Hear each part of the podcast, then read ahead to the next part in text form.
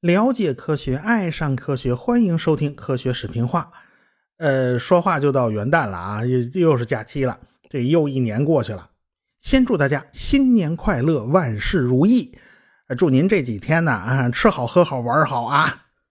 呃，工业革命系列呢，快要进入尾声了啊，没两集了啊。后边我计划选一些好的科普类的书籍呢，介绍给大家啊。大家有什么想听的，可以给我留言。可以作为我选书的一个参考方向吧，啊，这样呢我也轻松一点，也不至于这个专辑啊拖得这么长啊，我也可以留出一部分时间和精力呢去准备其他的内容。我预计啊，第一本给大家介绍的书呢，应该还是技术史方面的，我们有个延续性，讲的呢就是传说中的神盾局，呃，国防部高级研究计划局达帕，大家也知道我是军迷啊，也应该涉及一点军事方面的题材了。军事领域呢，高人太多，我是先炸着胆子先讲一点，咱试试看啊。咱们闲言少叙，书归正文。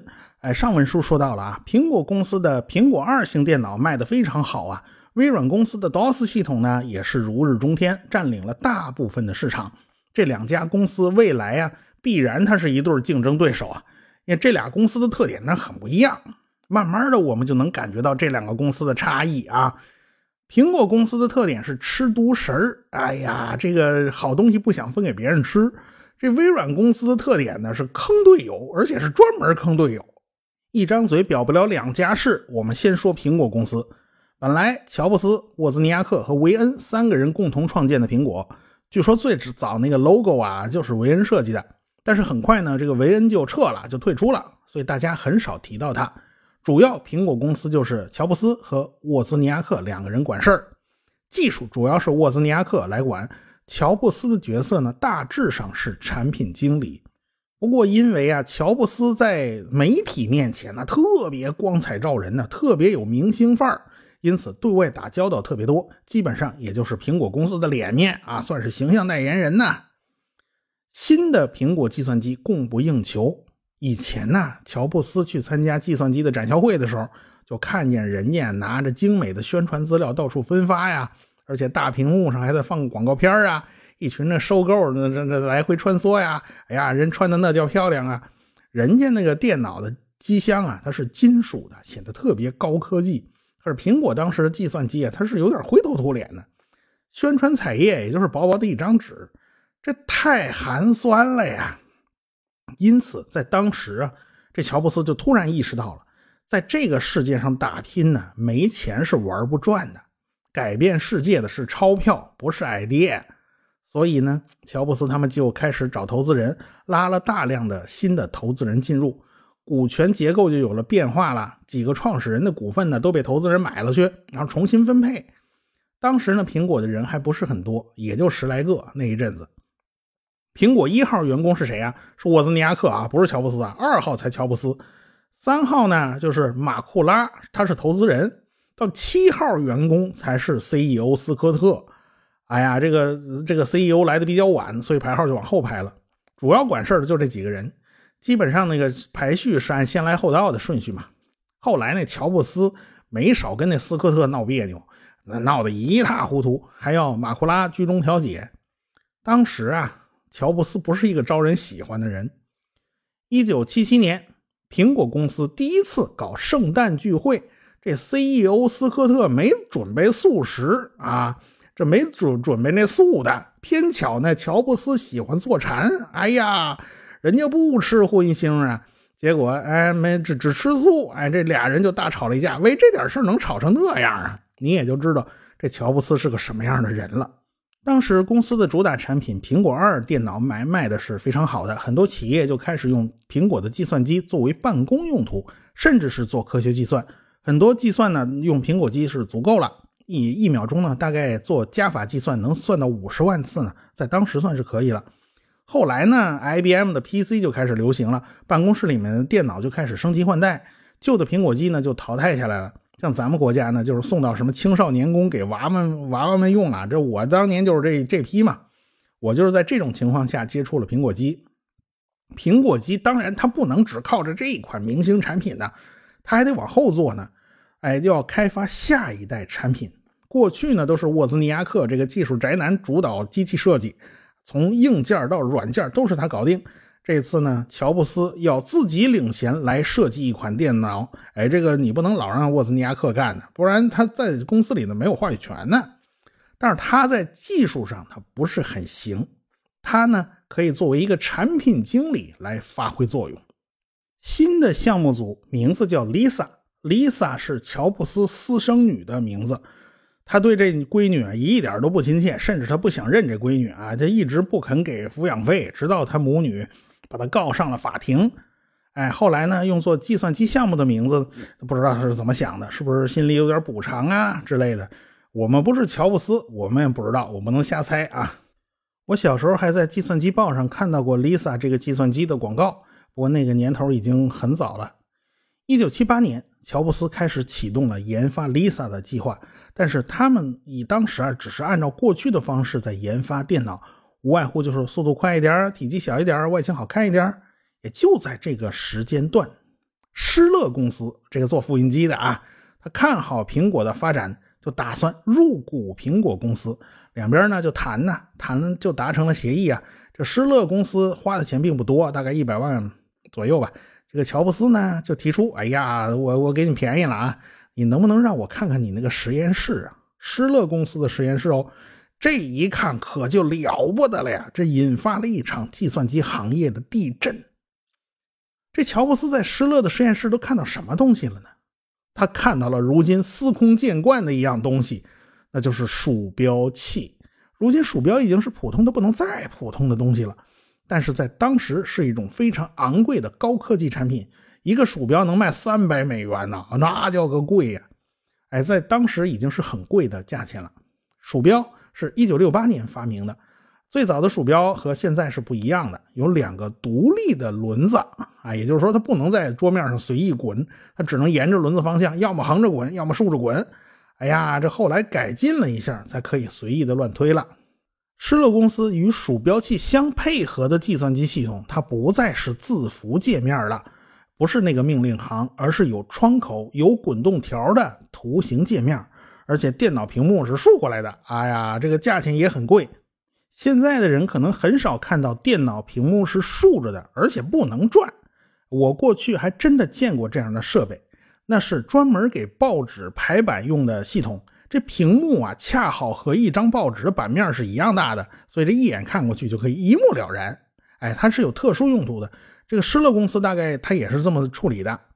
施乐的电脑是第一代拥有图形界面的电脑，但是这个销量啊实在是不怎么样啊。施乐自己的主业不是做电脑的啊，主打产品是做打印机啊、复印机啊，因此他们就乐得跟苹果公司合作。可以说是毫无保留，有什么好东西他们都没隐瞒，全告诉乔布斯了。乔布斯的团队的人呢，进去一看呢，立刻就俩眼发直啊，捏呆呆发愣。不过施乐实验室的图形界面还是很原始的，窗口的确是有的，但是不能重叠，几个窗口都是在平铺的啊，都是平铺在桌面上的，而且不能用鼠标拖来拖去啊。当时也没什么拉大缩小这种功能。而且计算机的速度很慢，干点啥事儿啊？你就慢慢等吧。所以后来乔布斯回到了自己的公司，他就明白了，未来必然是图形界面的天下，这才是适合普通大众的操作方式。要记住那些复杂的命令行啊、语句啊，那怎么行啊？要用最直观的方式来操作电脑，才是最优雅的。Lisa 这个电脑的配置是很高的，以当时的标准来看呢，内存可以到一兆，CPU 是摩托罗拉的六八零零零，主频五兆，甚至可以搭载五兆的硬盘呐，这绝对在当还当时是厉害的了。乔布斯设计的操作系统的窗口是可以层叠的，一层层叠在一起都没关系，可以移动，也可以拉大缩小，和施乐公司的第二代产产品啊，叫 Star 电脑啊差不多。当然呢，也有很多是独创的，比如说苹果公司自己搞出了顶部的那条菜单栏，到现在，Mac 系统的顶部还是有这一根菜单的啊，这就是从当年延续下来的传统。不管怎么说，Lisa 系统呢已经有点现代苹果电脑的轮廓了。呃，不过后来这乔布斯就被人家从项目里边给踢出来了啊，这公司部门改组，成立了五个事业部，Lisa 就划归了个人电脑及办公系统事业部。呃，这个部门的负责人他不是乔布斯啊，乔布斯呢也没能当上公司副总裁啊，只当了一个董事会主席。这董事会主席基本上就是一安慰奖，纯粹是个摆设，就是留着他去跟媒体打交道。你不是人气明星吗？对吧？Lisa 的开发总体来讲是不成功的，售价太贵了啊，一万美元一台呀，你卖多少钱呢？谁也买不起啊。只卖了十万台，大概赚了十亿美元啊！你说十亿美元还少？呃，他们研发费用花了五十亿，这没赚回老本呢。这还，沃斯尼亚克因为驾驶私人飞机，他出了事故啊，这个出问题了，他不得不在家休养，受伤了呀。后来呢，他就慢慢淡出了苹果公司，他不管事了。创始人就只剩下了乔布斯自己。在乔布斯在整个公司里面被边缘化的这段时间呢。乔布斯是第一次尝受到了什么叫挫折呀？这挫折的滋味是不好受的呀，所以他千方百计就要东山再起。于是他就盯住了当时公司里面一个小的项目，叫 Macintosh。项目主管呢叫拉斯金啊。这个乔布斯这一插手，就弄得人家拉斯金非常的不痛快。乔布斯经常干这种事儿，他人缘儿说实话是真不怎么样。Macintosh 就是现在苹果电脑的爷爷啊。苹果的操作系统也被称为 Mac OS，就从这儿来的，就从 Mac Macintosh 来的。不过这是后话了啊。在推进 Macintosh 研发的过程之中，乔布斯就逐渐掌握了很多特殊资源，比如说这个项目组啊有自己的办公室啊，一般人进不去啊，还有免费的饮料供应啊，上班可以玩电子游戏啊，还可以出去打乒乓球啊，还有免费停车位啊等等。而且呢，乔布斯还经常带着这帮开发人员一起出去搞团建呢，经常的大喊大叫啊！你们是要当海盗呢？你们还是要当海军呢？哎，还把印着一大堆骷髅头旗的那个那那个 T 恤啊，就发给他们小组成员。这经过这番洗脑啊，这这这这打了鸡血一样，一个个都特兴奋。乔布斯要求他们一个礼拜工作九十个小时，这等于是一个礼拜干六天，一天干十五个小时啊！比我国那九九六还过分呢！这种劳动强度啊，这摆明是拿人当牲口使用啊！这牲口还特开心，一天到晚想着改变世界。你说，像 Macintosh 的配置比 Lisa 要差一点，CPU 的主频呢高达七兆，但是其他方面的配置是不如 Lisa 的。定价虽然比 Lisa 电脑要便宜，但是价钱也不也不低了啊，比 PC 还是要贵的。第一代 Macintosh 的体积比现在的微波炉还能小一号，是一台一体化的电脑，一个大方盒子，上面是一个屏幕，下面开了一条缝，这就是插软盘的地方。当时的电脑工作是少不了软盘的，外观非常简洁，就是一个方块，接上键盘、鼠标，插上电源，它就可以开始工作了，三根线就能搞定。一九八四年，Macintosh 召开了发布会。乔布斯平常这穿着是非常随便的，这一次啊，他穿的特别正式啊，那是西装革履，那西装还不是系领带的，打领结的啊。他呢，当着大家的面打开包啊，从里边伸手就把 Macintosh 电脑给拎出来了，可见这台计算机分量头一点都不重，而且呢，看上去也不是那么特别笨的那种样子，还是挺小巧的。乔布斯就接上电源。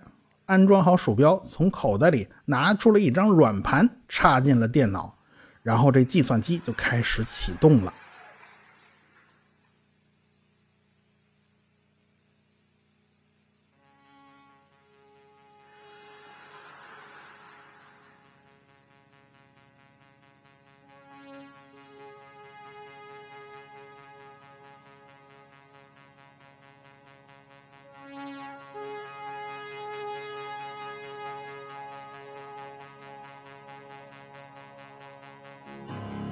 令人奇怪的是，这台电脑发出了声音，是有声卡的。音乐缓缓响起，是《烈火战车》的主题曲。电脑屏幕上 “Macintosh” 几个大字缓缓穿过。接下来，屏幕上出现了一个小画板软件，哎，就是可以在电脑上画图的那种。然后呢，就是自处理和电子表格软件的界面。这是一个展示，旁边还有计算器哦。哎，接下来呢是编程工具和国际象棋游戏，最后是乔布斯自己的照片出现在了小画板里面。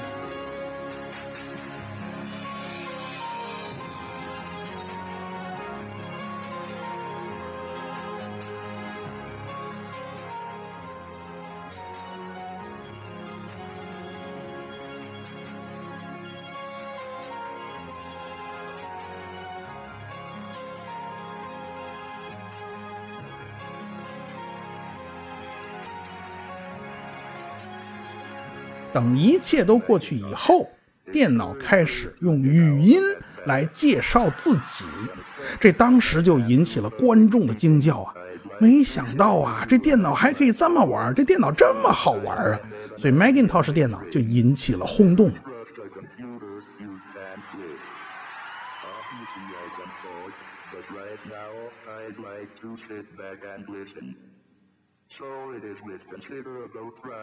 That I introduce a man who's been like a father to me, Steve Jobs.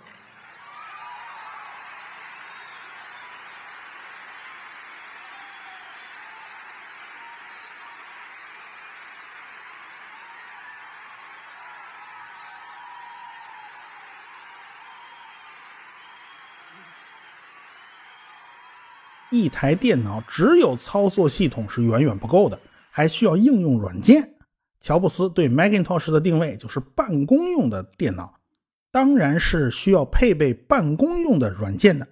那自己开发吗？这恐怕就来不及了，那就必须去找别的公司来开发。找谁呢？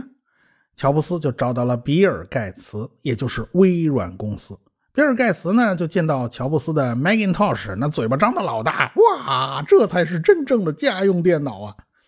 比尔盖茨就开始为苹果电脑编写程序，比如说文字处理啊、电子表格啊。微软当时深陷一场办公软件大战之中，竞争对手呢有 WordStar 呀、WordPerfect 啊，还有电子表格方面是 Lotus 一二三，他们都在竞争啊。当时的微软是不占优势的。不过，微软也看到了 Macintosh 平台的优势，那就是所见即所得，这就是图形化操作界面的好处。这是字符界面根本就做不到的，对于文字排版来讲是非常大的优势。一九八八年，裘伯君搞早期版本的 WPS 的时候，也是在 DOS 平台上，也是字符界面。为了排版，需要在文档里面插入很多的控制字符，然后呢，可以在打印预览里面来看看最终的效果。这在当时已经很不简单了。当时很多字处理软件根本不知道打出来是什么样子，只有打印完了你才知道，哇，排歪了。所以当时 WPS 这个功能是很强的。但是1988年对于办公软件来讲，字符界面已经时日无多了，所以出来就已经晚了。微软一开始和苹果的关系还不错啊，毕竟不存在竞争关系。但是微软已经下定决心要搞自己的 Windows 了，这就和苹果公司形成了冲突。这个比尔盖茨啊还嘴硬，他说乔布斯他也是抄来的，是抄施乐的，他只是来晚了一步。哎呀，你你抄在前头了。其实乔布斯抄施乐他是合法的，因为施乐和苹果本来就是一伙的嘛。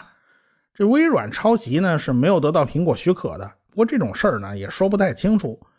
这个盖茨啊只是抄了思路啊，外观和代码都是和 Macintosh 有着很大的区别，是不一样的。真要深究起来呢，你未必能抓得住什么把柄。不过对于苹果公司来讲，总觉得是盖茨在背后捅了自己一刀。不过微软这种事儿办的的确是有点不太地道，而是坑队友啊！上次坑了吉尔戴尔，这次坑了苹果，啊，后来还有被他坑的呢，坑什么手机厂商的多了去了，最后还坑了一把诺基亚，这是。所以啊，微软就这脾气，就是坑坑坑队友啊！这是。乔布斯那一阵子啊，运气糟透了。尽管 Macintosh 的发布会非常轰动，专门为这个拍的广告效果也非常棒，但是。Macintosh 的销售却是一场惨败，每个月只能卖出去一万台。本来呢，预计卖五十万台的，结果这公司啊积压了二十多万台在仓库里头。乔布斯呢就和苹果的管理层啊就闹翻了啊，这个 Macintosh 项目组的人，这帮底下的员工就发现，哎呀，自己累死累活的，自己的工资比隔隔壁那个 Lisa 项目组啊低了好多。哎呀，这边项目组的领导比人家员工拿的还少，他们顿时觉得自己被乔布斯给忽悠了，给耍了。哎呀，你这洗脑啊太厉害了，你太能忽悠了，你借死。结果他自己就成了廉价劳动力了，人家能干吗？所以乔布斯这是上上下下全部得罪光，里外不是人。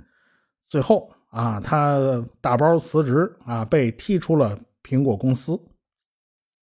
微软呢就不一样了，微软当时就是一路蒸蒸日上，从 Windows 3.1开始，它逐渐就站稳脚跟了，就是各种各样的技术也都完善了。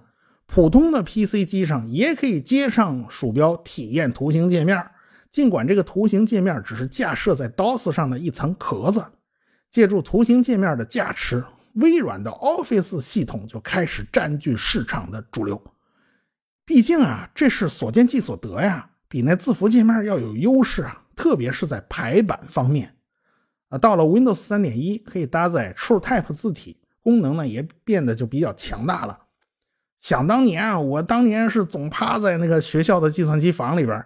啊，用 Windows 自带那小画板来画东方明珠啊？为什么呢？这东西容易画呀，那画几个球、几根柱子就完事儿了，是吧？你说你你叫我画一天坛，他妈费劲呢，这是。哎，当时我一天到晚就蹲着画那玩意儿。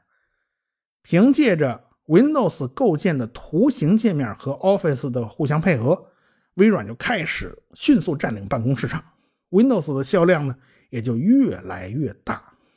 正好就在那个时间段，英特尔的三十二位芯片八零三八六刚好上市，内外总线都是三十二位哦。过去的十六位的 DOS 已经无法发挥这块芯片的能力，所以 Windows 的出现可以说是正逢其时啊。所以 Windows 就和 Intel 就组成了一个联盟啊，叫 Wintel 嘛，对吧？这一搭一档的就扩展势力。这边出个新版操作系统，那边就出了个新的芯片啊！九十年代几乎就是这么过来的嘛。后来英特尔出了八零四八六芯片，再后来啊，他就不用数字作为芯片的型号了。到了一九九二年，他们推出了奔腾芯片，给了电脑一颗奔腾的心呐。呃，这个微软呢也没闲着，人家在家憋大招啊，他们正在研发代号为芝加哥的操作系统。在一九九五年，他们隆重推出了 Windows 九五操作系统，微软跨上了一个新的台阶。苹果公司呢，在个人电脑的行业已经被边缘化了。不过，就在同一年，皮克斯创作的长篇 3D 动画《玩具总动员》一炮走红，赚得盆满钵满。哎，这乔布斯啊，正好是皮克斯的投资人，所以乔布斯又一次站在了舞台的中心。只不过这次呢，是好莱坞的星光大道了。在乔布斯离开苹果的这些年呢，他苹果的股票也基本上都卖了，只留了一股。哎，就是为了能够定期收到苹果的财报。毕竟呢，他对苹果是有感情的。他再次创业呢，就建立了 Next 电脑公司，但是呢，也不是很成功。苹果公司呢，也过得不顺，市场份额越来越少，也在寻求改变。最后呢，是苹果收购了乔布斯的 Next 电脑公司。这乔布斯呢，就以这样的方式又回到了苹果。刚回来的时候呢，乔布斯只是顾问啊，他不管什么事儿。后来董事会实在是忍受不了这股价一直在下跌，就提前砍掉了现任 CEO，请乔布斯回来掌舵。但是乔布斯犹豫了半天，没答应。他只是答应当个临时 CEO，一来是啊，乔布斯要摆下架子啊，过去权臣篡位不还得先加酒席，然后群臣劝进是吧？你这得有个过程啊，你上来急吼吼的就自己加封自己了，这玩意儿不行啊。这个二来呢，他自己信心也不足，离开苹果十一年了，苹果也不再是那个锐意进取的苹果了，已经是问题重重啊。他回来掌舵，真的能力挽狂澜吗？所以他吃不准。但是乔布斯没想到，就在这个时候，有个人在关键时刻就帮了他一把，帮助他稳住了这个阵脚。这个人是谁？我们下次再说。科学声音。